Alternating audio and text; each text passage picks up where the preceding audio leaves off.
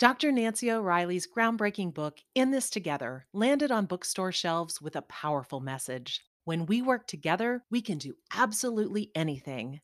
Guidance from 40 women leaders with specific strategies to help women advance their careers makes In This Together even more relevant today, especially with the pandemic's impact on women in the workforce. Take your career to the next level with Dr. Nancy O'Reilly's In This Together, now available on audiobook. Download your copy today. If you want to go fast, go alone. But if you want to go far, go with a group. Folks, this podcast is brought to you by the Real Leaders Impact Collaborative, our once a month virtual impact CEO peer groups who meet to support each other with whatever is keeping them up at night.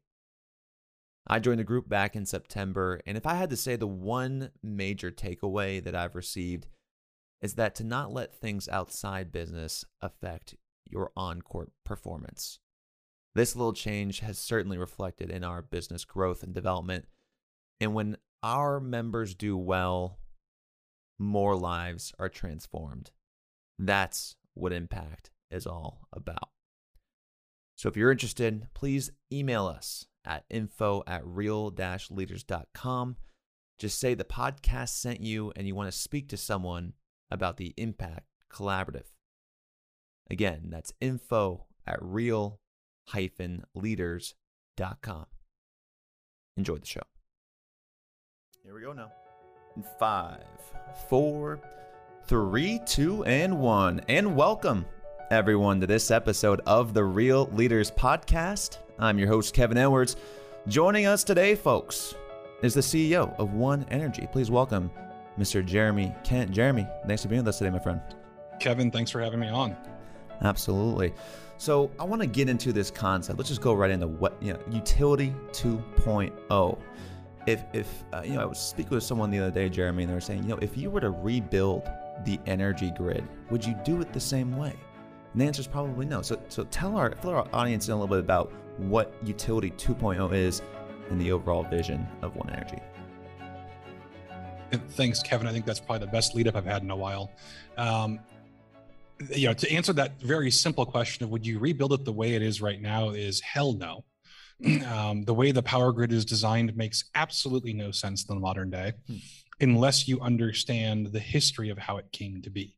And that history tends to get lost, and we tend to not understand what the power grid was built for and how we got where we are. But um, it's one of the, the classic problems of modern civilization of when you have a old piece of crap that's always been that way um, that it's really hard to rethink and start over and realize it doesn't have to be a piece of crap. So um, our company or my company one energy focuses on how large industrial customers are doing that how big factories are figuring out how to take back their power grid and how they get the power grid they really want the utility 2.0 version. Um, but we think it's a trend that needs to spread broadly across all the customer classes across all the states um, and you know and end the absolute uh, nightmare of current utilities today. So let's let's paint the picture. I, I tend to hold back in case that's not obvious, Kevin. no, uh, please do not hold back. Uh, we want to paint the picture here, Jeremy, for the layman out there yep. like myself, who who don't really know where the energy comes from, don't really know how it's made, the effect that it has on the environment, and so forth.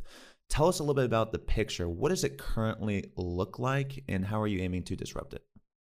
Yeah. So if you go back to the when the power grid that we know today really got going, right? It, there was generation that existed, and that generation existed mostly in large factories. So you know, think big paper mills and big things that were you know, big steel mills back around the turn of the century, um, and then other big power users next to them and, them, and they kind of connected the the big factories so they had backup together and then these utilities came in and started saying hey what if we took over what if we took all the generation that used to be in each factory and we put it all in one big spot. We started building big coal plants, big oil plants. And then, you know, now these plants were a hundred times or a thousand times the size. They were in one big location, and now they had to move the power. And back then, in the sophisticated culture of the uh, the horse-drawn carriage era, what they came up with was the easiest thing to do was cut down trees that were relatively straight, um, basically treat the wood a little bit, stick the wooden poles in the ground, uh, stick some wooden cross members on them, and then take back then some glass insulators and then string cable across them. And that was an amazing idea in 1925, right? When they set the original power grid systems with horse-drawn carriages and you know guys with wooden poles and sticks. Um, what's amazing is that now in 2022, the current plan is to take wooden poles, to stick them in the ground, to put wooden cross arms on them, and occasionally use something slightly better than glass but the same shape, same concept, and then string wires across them. And so, um, you know, it's almost impossible to see any real level of innovation in that industry in the last hundred years. And so the reason if you live in California, which you said you're in San Diego, Kevin, right, that you might have rolling blackouts this summer is because the power grid's overstressed. They haven't figured out how to decentralize power. They haven't figured out how to move power efficiently. And in many cases, they're still relying on wooden poles in the ground um, and or in some cases, even they're relying on, you know, 50 year old steel structures that they haven't inspected for real or, or taken care of in 50 years.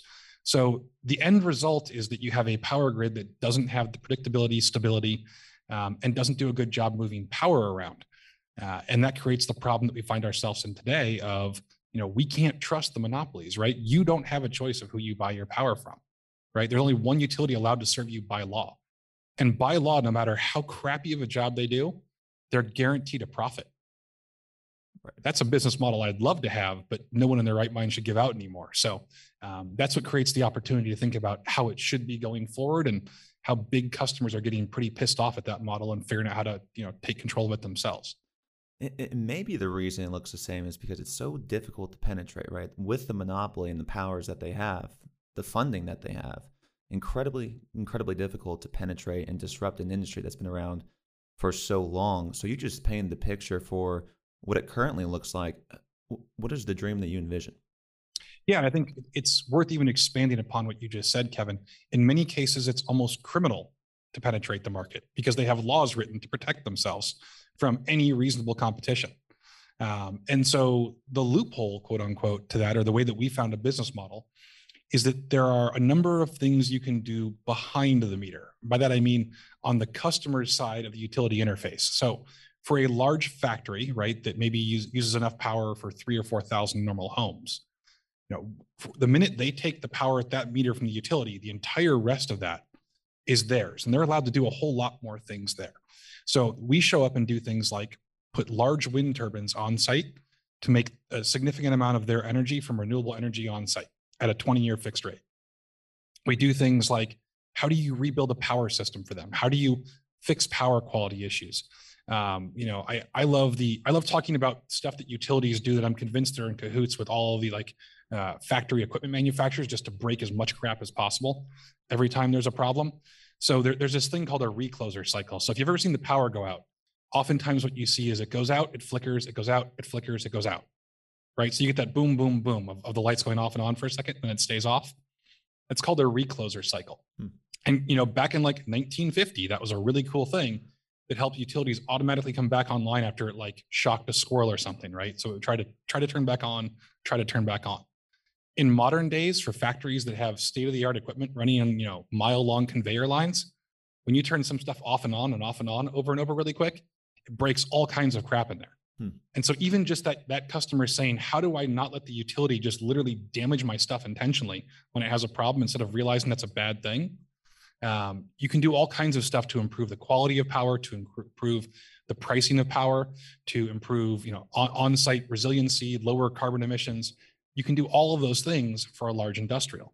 And the reason we focus on large industrials is that there are 53,000 large industrial facilities in the United States that represents only 0.6% of the total energy users, but they use 26% of the energy. Hmm. So 0.6% of the users use 26% of the energy in this country. And so if you wanted to go, oh, I don't know, screw with utilities, break their business model and try to build utility 2.0, start where the most concentrated usage is. And that's what we've done. Very interesting approach. Now, now, where's this approach come from? I mean, you have a background in construction. Tell us about the origin of this idea. Um, where did it spawn from? Uh, I think you know, like all good stories, Kevin. I was drunk at a bar, um, so I was in in the middle of northern Minnesota in sub-zero degree weather, uh, helping build some wind turbines up there. Um, and the bartender came up to me and said, Are you with the wind farm company? And I said, Yes, I am. Like, what did my guys do? Because the usual next thing the bartender said was, Here's what the problem was. And his response was, Well, you know, I just want to know how I can get a wind turbine for this hotel. I said, Why do you care? and he goes, Well, I own the hotel. And I said, You know, I've never actually tried to figure this out before, and I'm just bored enough. I'll go figure it out for you. And so I spent the next several weeks learning how to put a small wind turbine up for him and writing a nice little report that ironically ultimately concluded he definitely shouldn't do it because his cost of power was way too low. But I realized there was an entire market for doing wind energy on site right? We've all heard of doing solar on your roof or in your house or, you know, the massive amount of solar penetration into residential homes, but you don't hear about it with wind. And largely that's because it's hard to be cost effective with wind at small scale.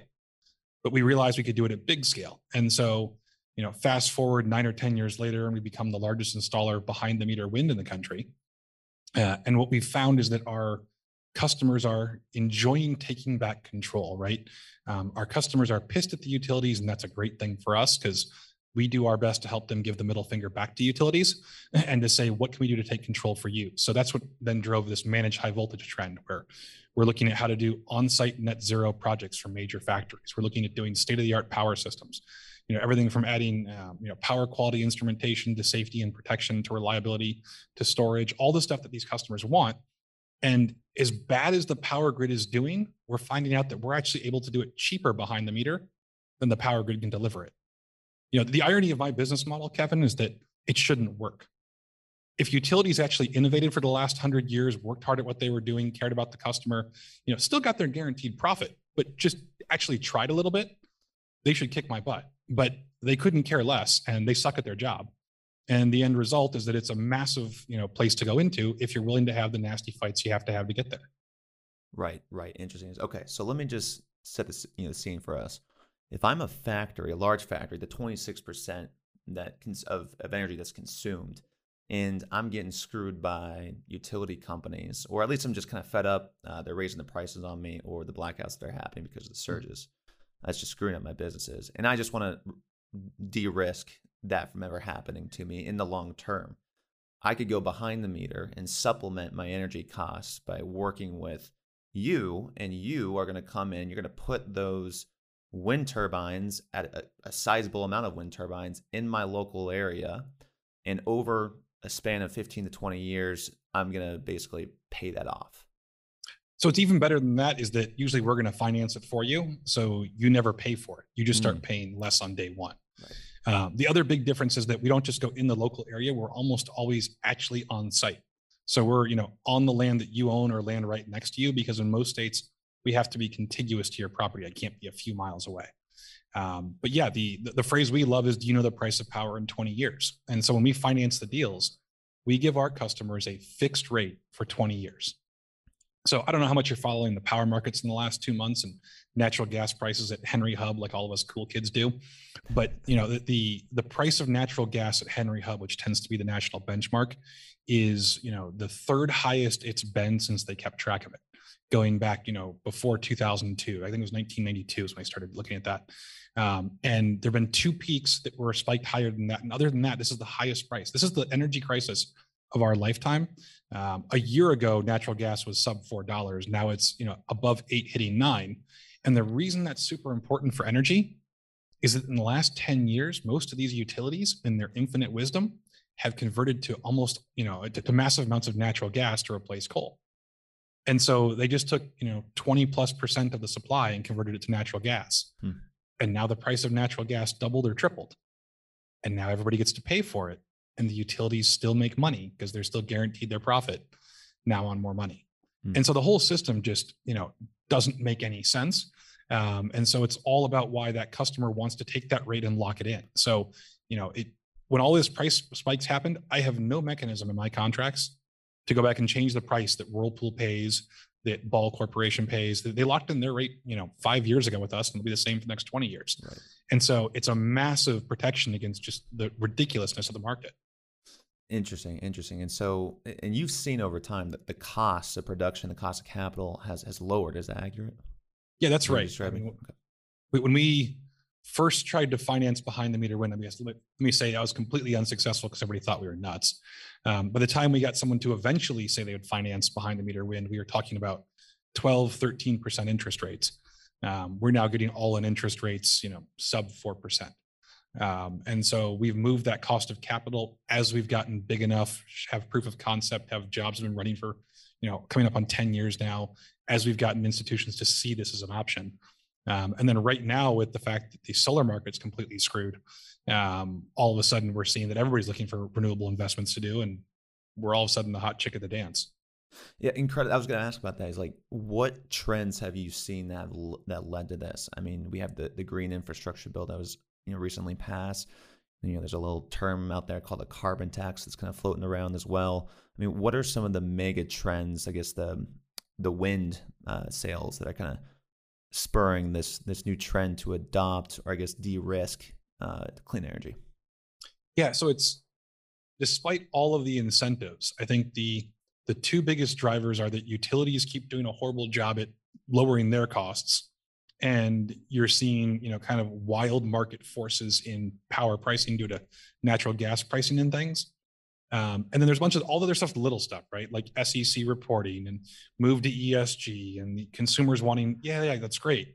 But when you're thinking about a you know billion dollar factory, you have to think about the bottom line first, and you know you have to risk weight that. When you add the risk of the market and the fact that even I love watching the price of power uh, on a graph. If you look at like the wholesale price of power versus the retail price, so the wholesale price is what the utility pays at that generator and the retail price is what you, the end consumer, or the factory pays. For most of the last decade, the wholesale price has come down, down, down, down, down. They kept talking about lower cost of natural gas, and that number, you know, that number's fallen by 50%. Yet somehow in that time, you've still seen retail prices creep up. So the entire job of utilities is to take energy from where it's made, deliver it to you. The energy now costs half as much, and it still costs more to get it to you. Hmm right? It just, it's not how the market's supposed to work. And now that you're seeing the wholesale pricing go up, you're seeing retail pricing skyrocket. And so, you know, it's a market begging for disruption. It's a market where hopefully, you know, the the scandals, the failures. I mean, I I don't know what else utilities could do to screw up more. In California, they're like, golly gee, it's going to be a windy weekend. Let's just turn off power just in case because our ship might light on fire, on fire, right? And start another fire and kill a bunch of people. Right. How is that the modern power grid? Mm. So it's um, it, it's a system begging for disruption, and the only thing stopping disruption is a whole bunch of lobbyists and a whole bunch of donations and a whole bunch of uh, existing laws on the books that need to be blown up. Right. You know, and, and this is you know an immense responsibility, and no one's taken accountability for something like that.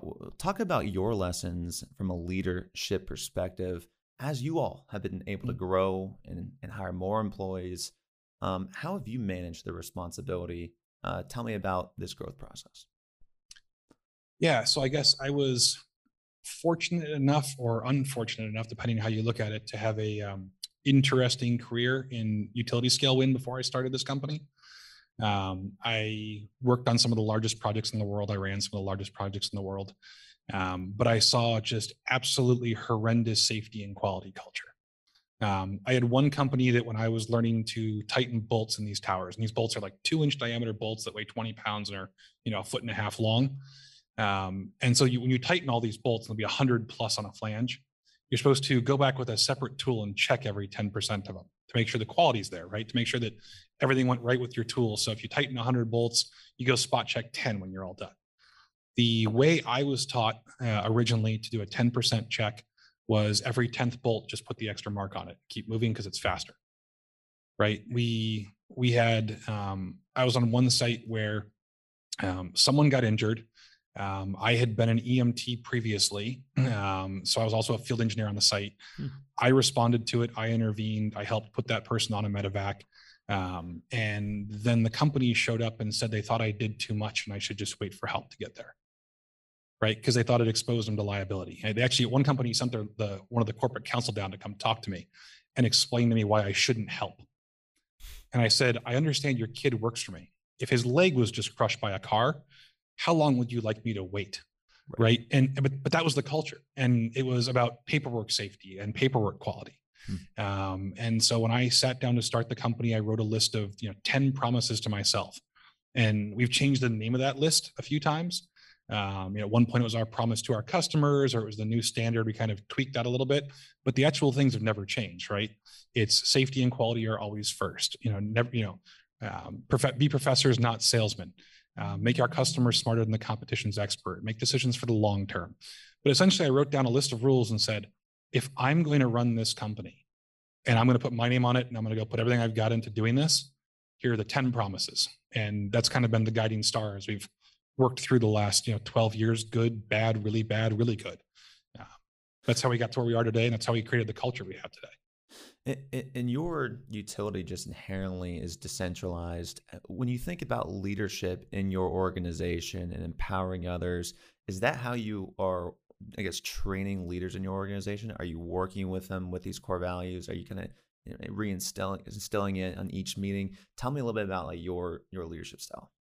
Yeah, so we we talk a lot about corporate values, how the company makes decisions, and individual values, how we expect individuals to make decisions. But um, what we've also realized is that we have to be ready for the unknown because most of what we do hasn't been done. And so we train for the unknown problem. Um, and so it's actually a question when we interview people, one of the questions all the reviewers have to fill out is Would you want this person on your team for the unknown problem? And the concept behind that is, hmm. you know, you're about to be given a problem. It's on the other side of that door. You have no idea what's on the other side of that door. It could be everything from bake a cake to cure cancer to solve nuclear fusion to, you know, whatever else. Pick who you want on your team without knowing the problem. Hmm. And that's an interesting question when you really think about it, because you start going, well, okay, like I want diversity. I want different points of views. I want different skill sets, but I want all of them to also have diverse points of views and different skill sets. And so we try to train and teach and educate for the unknown problem. We spend an obscene amount of money on training for people. Um, you know, one of the things we did to promote safety culture is that um, more than half of the company that I have of you know 50 something people now um, are EMTs. So we actually became a licensed EMT training facility in the state of Ohio just so that we could put our own people through an EMT course, just so that they were trained in case of emergency how to react. And the irony is what what that's done is most of those people who've now gone through that 130 hours of training and certification that are certified as EMTs know they just really don't want to have to deal with a safety accident. Hmm. So they tend to be safer. Hmm. Right? If you start actually training people to the highest standards actually possible, you find that when that unknown problem comes up and they're in the field and no one from management's around, they're able to make good decisions. And so, you know, it's not easy. It's not just make good decisions. It's we're going to give you all the training, all the context, all the opportunity, all the different exposure so that when you have to make that good decision, you're you're as equipped as we can make you. That's very interesting, very innovative. You know, that, that tends to be a, a trend with most successful organizations. You know, you run into an obstacle, you got to innovate a way around it or through it, right? question for you is when you when you talk about the unknowns, Jeremy, tell me about a time where your leadership was was most tested. Um, you know, I think we've had a lot of successes, but we've had some interesting, you know, failures. We um, at one point a few years back ran into a financing problem. Um, and without going into all of the details, um, you know, we, we bring large amounts of capital in to do what we do because each wind turbine costs three to four million dollars a piece. Um, and we had some capital that started to go bad and have trouble. And then we went to go take it out. Um, the party who was supposed to take it out and you know bring 30 plus million dollars into the company um, didn't show up on closing day. Hmm. Um, and we all of a sudden were a company that was in a position where we couldn't cut checks we couldn't you know we couldn't make payroll the next week um, we went from being how fast can you go to um, completely out over our skis and doing everything we could to not go bankrupt. Um, and i had to pull the entire team in and tell them that you know I, I had screwed up and that we had lost control and i had been keeping them informed throughout the whole thing. But you know we uh, we ended up having to lay off almost two-thirds of our workforce. Um, we had to figure out how to do that with dignity and let them know, you know, how valued they were. We wrote, helped them write resumes for their next jobs. We made phone calls to try to help them find the right job. We let them come in, you know, take corporate headshots or do whatever else they could to try to find the next best thing while we figured out how to save the company. And you know, ultimately, we were able to save the company. We were able to turn it around. We got financing back in place. We were able to restructure. We never ended up filing for bankruptcy. Um, you know, I people talk about kind of going over the cliff. We were well over the cliff. We just had enough rope and we were able to climb back up. Mm. Um, and you know, years later, that's behind us, and we're back bigger than we were then. Um, but you know, I I keep an article from the local paper of you know one energy lays off two thirds of its staff, you know, taped above my desk uh, to remind myself that I don't ever want to be there again. And so, you know, you have to understand and learn from your failures um, and be able to take those and be stronger in the long run. It seems like you definitely have a learning mindset because that has turned into a positive in some way, shape, or form for you. What would you say would be the biggest lesson from that experience? Is it the accountability? Is it the ownership? Is it the transparency? what has been the, the biggest lesson for you that now you're able to apply uh, for more growth? If you want your team's help on the day you arrive at the unknown problem, you have to trust them and give them all the same information and context you have. I mean, the very next day when you know the 14 or 15 remaining people showed up at the office, I said, none of you need to be here. I can't pay you. And every single one of them stayed. And it took me four weeks before I figured out how I was even able to pay them let alone you know have a plan going forward and the reason they were willing to do that is they believed in what we were doing they had all the information and they were willing to take that bet but you know you uh you learn a lot about what kind of you know leader or manager or you know teammate you've been the day that you have nothing to give and you ask for help yeah the bigger the dreams uh, sometimes comes like more stress like just out of curiosity like w- with all these big dreams what's what's keeping you up at night have you been talking to my cardiologist, Kevin? Maybe. um, Cardi- you know, stress. What are you talking about? Um, you know, I I sleep fine at night, um, but it's because the days are long and hard, um, and we come in and work really hard every day, and I work some kind of ridiculous hours, and we've been working on getting better at you know work life harmony. I think anybody who thinks an entrepreneur actually knows what work life balance is is kind of never met a real entrepreneur, but you know, at least work life harmony and maintaining sanity is important. Um, but you know, the the real game now is how how given the fact that every tailwind that has been a headwind previously is creating opportunity for us. You know, everything we were fighting of super low power pricing around the grid. You know, utilities have power, solar's flooding the market. Um, you know, super low natural gas pricing. All of that's gone. All that's now the exact opposite. So how do we not take this tremendous opportunity in front of us and not screw it up while we grow you know 4 10 50x i'm curious to know about a little bit more about kind of like the lifestyle of the entrepreneur lifestyle i see you're in your factory there um, i mean are you are you sleeping in the factory are you close by to it how are, how are you uh, increasing efficiency with your time uh, no, I would never sleep in the, in, in the office. I uh, I sleep like at the house next door to the office that I bought. Um, so our office happens to be right next to ten of our wind turbines, and one of the questions I always get asked is, you know, would would you want to live next to the wind turbines in public meetings? And so the house next to us uh, went up for sale, and I called them and said, just so we're clear, I'm your only buyer, and immediately bought the house right next to the office. Nice. So you know the uh, walk to work is not difficult at all. Um, but you know, I I tend to get up at three thirty or four in the morning. I tend to be in the office by four thirty. Um, construction team usually starts getting here a little bit before six. Normal, you know, uh, office teams here at eight um, tend to work till five or six, and then uh, usually after that, a couple nights a week, I'm doing either dinner with a coworker or something else to to find some time to focus on some you know growth areas.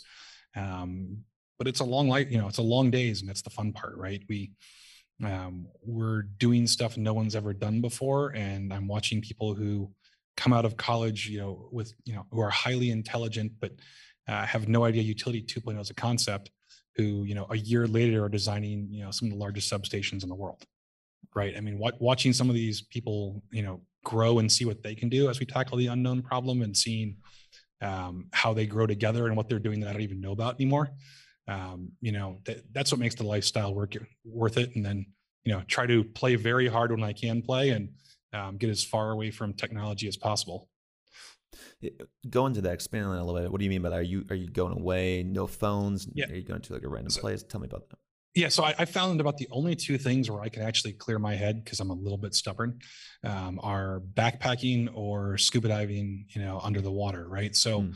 you know, backpacking, I tend to be remote enough that, you know, on, on, a, in some cases there may be a sat phone to check in once every day or two days. Nice. Um, but it, beyond that, I have no email, no service. I'm, you know, 70 miles from a cell phone tower, and that that's a really good thing. And you kind of have to be more in harmony with nature and just chill out and not be in control.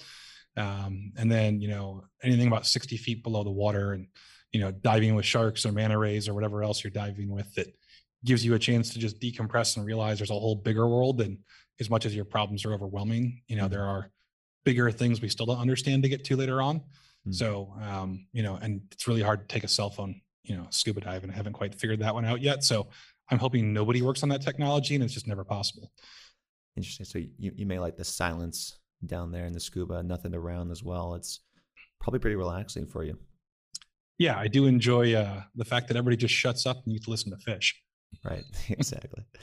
um, well, thanks for sharing that, Jeremy. You know, I'm curious because you know uh, the story that you have is very unique. You know, you, you come from you know blue collar roots as a construction worker, and just you know uh, in that hotel bar, did you ever consider yourself having an entrepreneurial type mindset? I mean, have, have you, I, am sure you were a great hard worker, but did you ever think that you know you'd you'd go the the path that you did?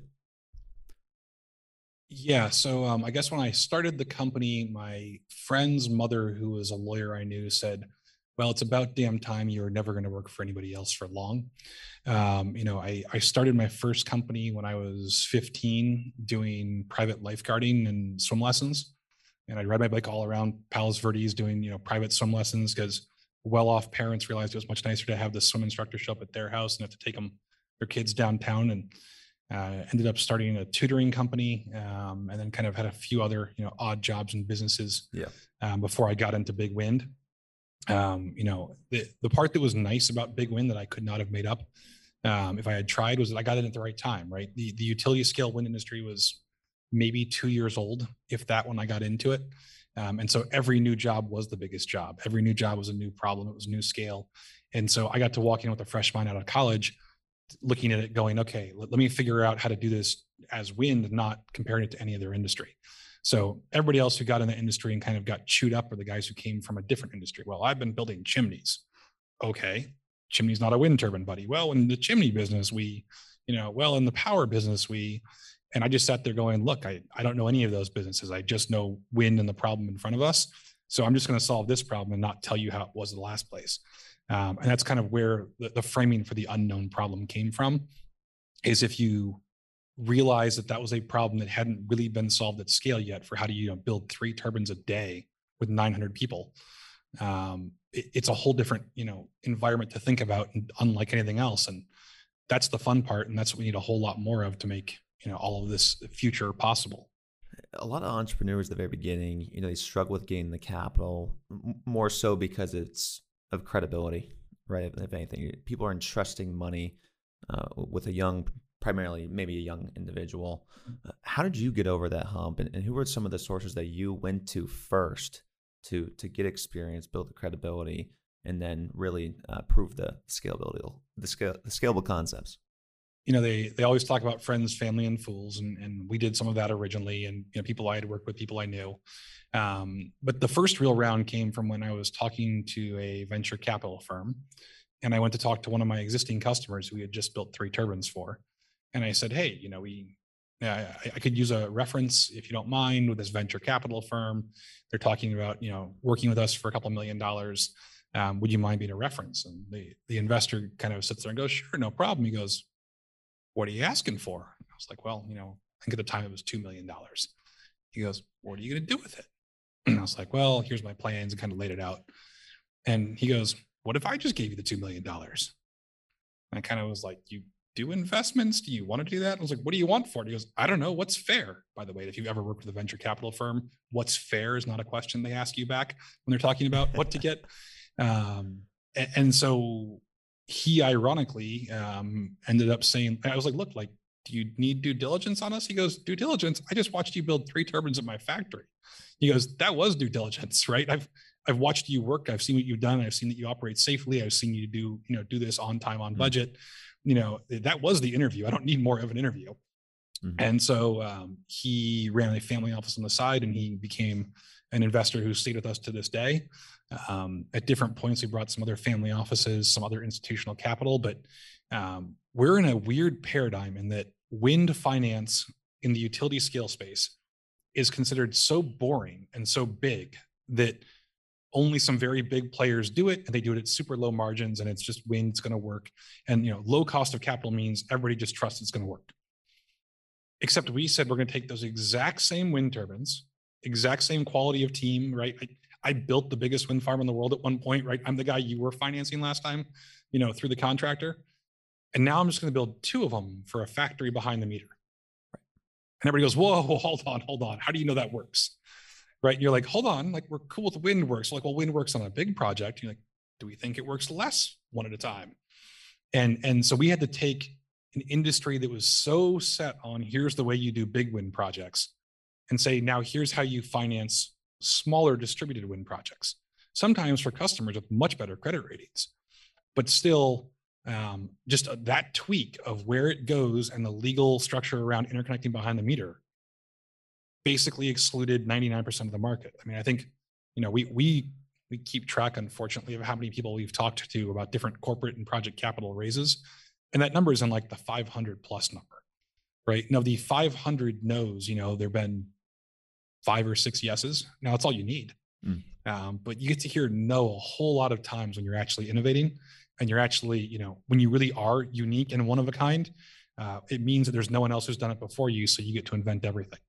So I always joke that two energy would be much easier because uh, I just get to say that we did, we're, we're like one energy and everybody, oh, okay, that works. Um, but one energy is a, a challenging model. It was such a big dream. Obviously, it's not going to get built overnight. Um, the quote goes, you know, you want to go fast, go alone. You want to go far, go with the group. Who were some of the key hires and people that you need to bring on to make sure that you can sustain this vision?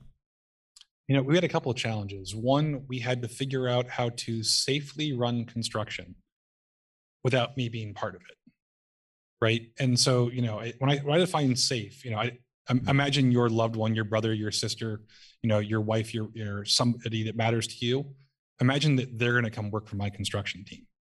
Right. And you want to be completely comfortable they're safe. No, like, oh yeah, Bobby's crazy, but he'll be fine over there. The one that you go like, take care of him. Don't, don't create undue risk go do dangerous stuff safely. Um, and having that culture where it wasn't a we'll see how tough we are um, that was a very difficult hire. And ironically the the person we brought in for that who you know we grew internally and now runs the, the entire group um, has a very different style than i do. Um, she leads in a way that frankly drives me absolutely crazy. Sure. Right? I, will tell her I, you drive me crazy but i'd work for you in a second and i'd let anybody i care for work for you. Um, and so saying what's important, understanding that other people can do it a different way is important. Um, I think finding an attorney uh, or a regulatory attorney, and by the way, regulatory attorneys are like the most boring people in the world, right? Like they're the ones the accountants think are not cool. Um, finding one who was willing to go blow up the entire model, pick a fight, and that could do so well that you know utilities would be terrified of that, of you know coming across that person.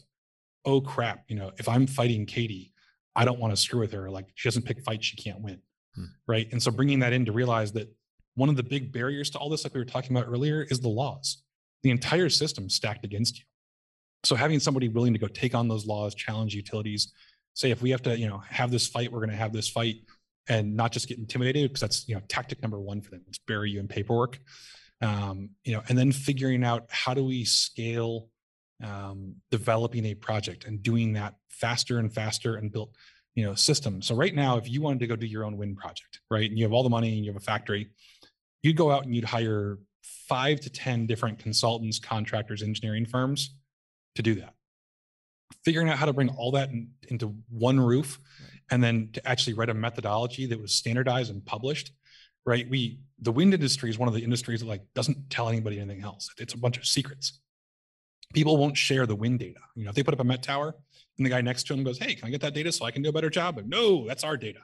Super secret. We're like, huh. all of our shit's online. Right. Like, we'll publish it all online. We'll show you all of our methods. We bought a software company, improved the software, did the next version of it, and then put it out open source just to say our software is open source.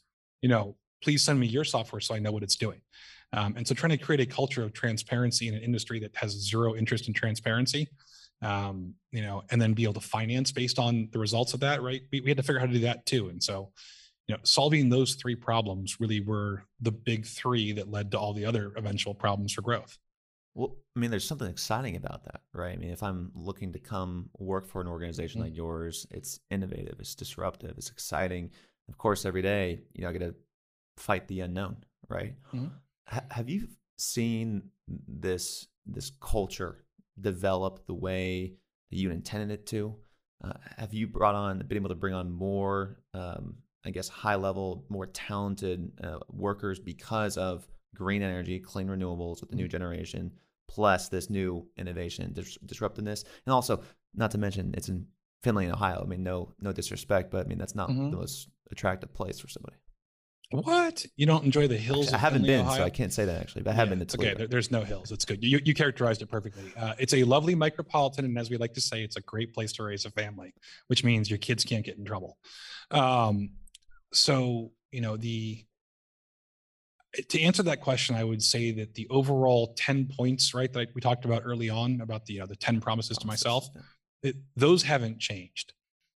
How we've gotten there, what that looks like, how we're implementing all of that, absolutely has changed. I mean, um, you know, we, one of our departments, um, it, the, the leader of that department's very into Harry Potter, and it's kind of always a joke. And she started giving out like you know sorting her team into houses and then giving points out and like having a house cup at the end of the year um, and i'm like you're you've got to be kidding me right? Like i'm i'm used to running jobs with you know 900 people who don't care. And i mean people get upset if gryffindor gets 15 points right? They get motivated by that and they've, they've found like an internal competitive style that gets them that where they're striving for perfection and they get awarded house points. I still don't know what a house point is but i know that you know that culture and the way that that team has learned to interact delivers on the 10 promises. And so, you know, every culture or every kind of team in here has found their own way of doing that and supporting the broader, you know, the broader way the company should think and behave. Um, but no, it's not in any way how I would ever expect. It's interesting because you know it's what we hear. You know, pe- people want to work, and I love like that whole thinking. Uh, the Gryffindor, uh, the, the boss that you know you drives you crazy, but you know you trust her, and also the VC lender that you say, hey, look, um, do you, what do you want with this two million dollars? Because he's seen you work before, he he trusts who you are. How do you build trust in an organization? Big question, but how, what is the key to building trust in an organization? You build trust during the good times, and you demonstrate it during the bad times. Right? You know, when when things are tough do you all of a sudden stop being less candid do you stop being less composed do you stop reacting do you stop being as transparent do you hide things that no one could possibly know about right? And everybody sees that. Um, i saw it in big wind right? And now we're the company that's for safety for safety for safety. And then all of a sudden it was going to cost them some money. And like well you know we got to make business decisions right? And everybody sees that in the company. So um, sticking to those values that you talk about in the good times in the bad times um, is how you build trust. It's how people you know will go out there with you at two o'clock in the morning to you know turn a plant back on after there's been an explosion on the power line and you're trying to figure it out for the factory to get back online right you know it's it's why plant managers trust us it's why the, the customers that we work with trust us with their power um, you know that's not an easy thing right this isn't this can't be the you know, VC tech startup, look at our super cool widget, right? But like, don't call us at two in the morning when shit blew up, mm. right? At two in the morning, we'll have a team sitting there next to the plant manager going, how can we help? What do you need? Right? How do we, how do we get you back online? Even if it's not our, our fault. And that's how you build trust with your customers, right? You, you be there at the time that um, they don't deserve you being there by any contract. It's just that you're a good company to work with.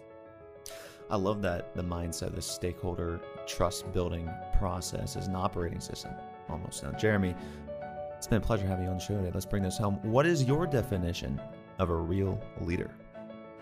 You know, so I, I've listened to a few of your podcasts this morning, Kevin, and realized that like that was actually a relatively complicated question. I was trying to find a simple and elegant answer for. Um, you know, I, I think real leadership is about helping people being uncomfortable. And so I would say that real leaders inspire people to do uncomfortable things because uncomfortable things are the things that result in change in the world. For Jeremy Ken, I'm Kevin Edwards asking you to go out there, inspire people to do uncomfortable things, and always, folks, keep it real. Thank you, Jeremy. Thanks, Kevin.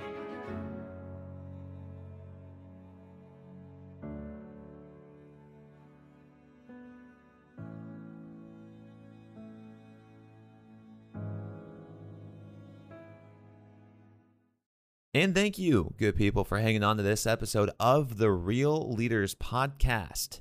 And before we go today, I just want to make sure that you are all aware that we have now launched our new Real Leaders membership. If you want to get access to all of Real Leaders Magazine, private member only events, and free courses online, hit the link in the show notes and enter in coupon code podcast20 to receive 20% off a 100 dollar a year subscription. Hit the link in the show notes, enter in coupon code podcast20 to receive access to all of Real Leaders to get you to the next level. Thanks for listening to this episode, and always keep it real.